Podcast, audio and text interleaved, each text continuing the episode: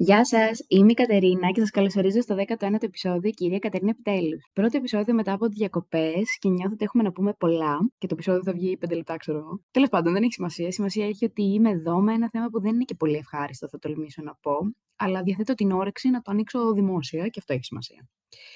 Λοιπόν, ε, δεν ξέρω για εσάς, αλλά εγώ είμαι σε αυτή τη φάση που έχω γυρίσει από την άδεια εδώ και καμιά εβδομάδα και νιώθω μια χαρμολύπη, θα το πω.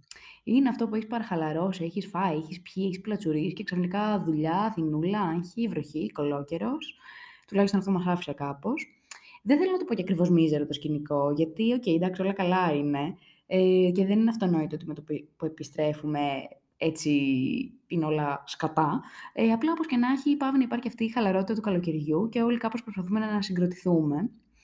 Ε, πριν πάω όμως στα άγχη, που σίγουρα εγώ έχω να ξεκινάει νέα χρονιά, γιατί εμένα δεν με πιάνει τόσο πολύ τα Χριστούγεννα και τον Ιανουάριο όσο τώρα, ε, θα πάω λίγο γρήγορα στις διακοπές και το πώς πέρασα, γιατί μου αρέσει να μιλάω πάρα πολύ για τον εαυτό μου. Λοιπόν, παιδιά, εγώ εφέτο πήγα κουφονίσια και σέριφο, πολύ όμορφα νησιά, γαλάζια νερά, Ελλάδα, φαΐ και τα σχετικά. Σέριφο έμεινα σε κάμπινγκ, πήγα με τις φίλες μου. Το κάναμε αυτό για να γλιτώσουμε λίγα λεφτά, γιατί μας πιάσαν τον κόλο φέτος, στα πλοία κυρίως. Ωστόσο, λίγο η σκηνή μας πέδεψε, δεν θα το κρύψω. Ε, το χειρότερο βέβαια ήταν οι τουαλέτες. Φάση η φίλη μου η Ναταλία πήγαινε με φακό κεφαλής όπου αλλού εκτός από τις τουαλέτες του κάμπινγκ. Κατά τα άλλα, πολύ ωραίες παραλίες, καλό φαΐ, εντάξει, όχι και να πεθάνεις, αλλά το ξαναμετά έκανα που λέει ο λόγος, σε δωμάτια. Τα κουφονίσια από την άλλη είναι deal σίγουρο. Έπαθα πλάκα με αυτό το νησί στο οποίο είχα πάει όταν ήμουν πολύ μικρή και υπήρχαν μόνο γίδια. Τώρα δεν έχει καμία σχέση. Είναι τίγκα στα καινούργια μαγαζιά και στα δωμάτια. Ήμουν με μια φίλη μου από τα ξένα, η οποία ζει στη Δανία και ήταν σε παράκρουση με ό,τι και να κάναμε. Θεωρούσε ότι το φαΐ είναι πάνθινο ε, και προσπαθούσα να της εξηγήσω ότι με 3,5 ευρώ το σουβλάκι καλύτερα να φουντάρουμε σαν έθνος. Ωστόσο, να πω ότι και εγώ τα περίμενα πιο ακριβά τα πράγματα γενικά στα νησιά. Δεν ήταν τόσο, οπότε φθηνά τη βγάλαμε τουλάχιστον.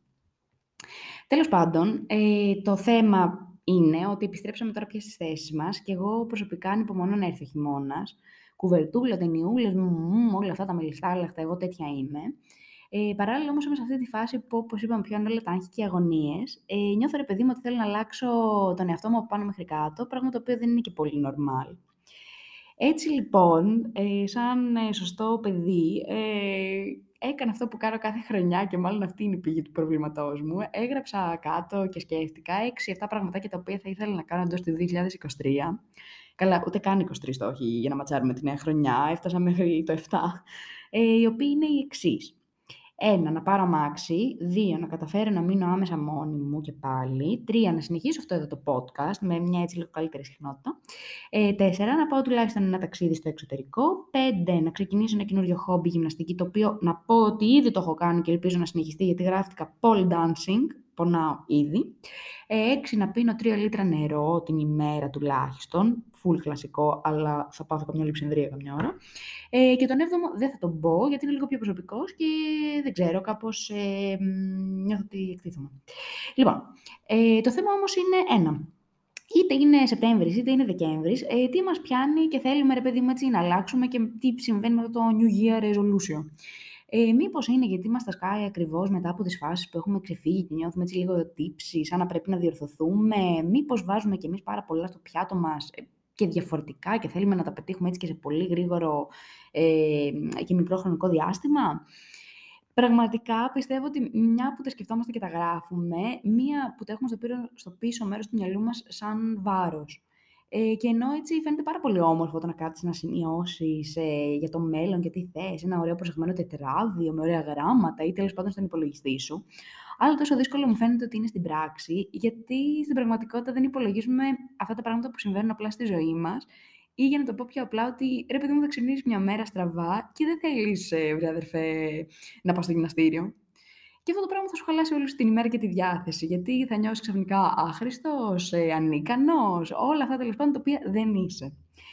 Γιατί λοιπόν πρέπει να νιώσουμε τύψεις γι' αυτό; Το feeling για μένα είναι πάρα πολύ περίεργο, γιατί ενώ από τη μία νιώθω την αυτοπεποίθηση και τη θέληση να πετύχω και να κάνω όλα πράγματα, από την άλλη απογοητεύομαι λίγο με τον εαυτό μου, γιατί νιώθω κάπως, ρε παιδί μου, ότι με βάζω να περάσω ακόμη μια δοκιμασία την οποία δεν την αξίζω, αν το σκέφτομαι από αυτή την πλευρά. Γι' αυτό λοιπόν νομίζω ότι είναι πολύ καλύτερο, αντί να καθόμαστε να γράφουμε αυτά που θα θέλαμε να κάνουμε και το νέο μας ξεκίνημα σε εισαγωγικά, να γράφουμε όλα αυτά τα οποία έχουμε καταφέρει ε, και αντίθετα να κάνουμε ένα όμορφο closure μέχρι αυτό το σημείο στο οποίο έχουμε φτάσει. Έτσι κι αλλιώς, στόχους για τη ζωή μας μπορούμε να βάζουμε κάθε μέρα. Αυτά, ε, μικρή αρχή για το 2023. Εύχομαι να συνεχίσουμε μαζί, πραγματικά είναι ένας από τους στόχους μου. Νομίζω ότι θα μας πάει μια χαρά, ναι, θα το πω. Σας φιλώ και θα τα πούμε πάρα πολύ σύντομα.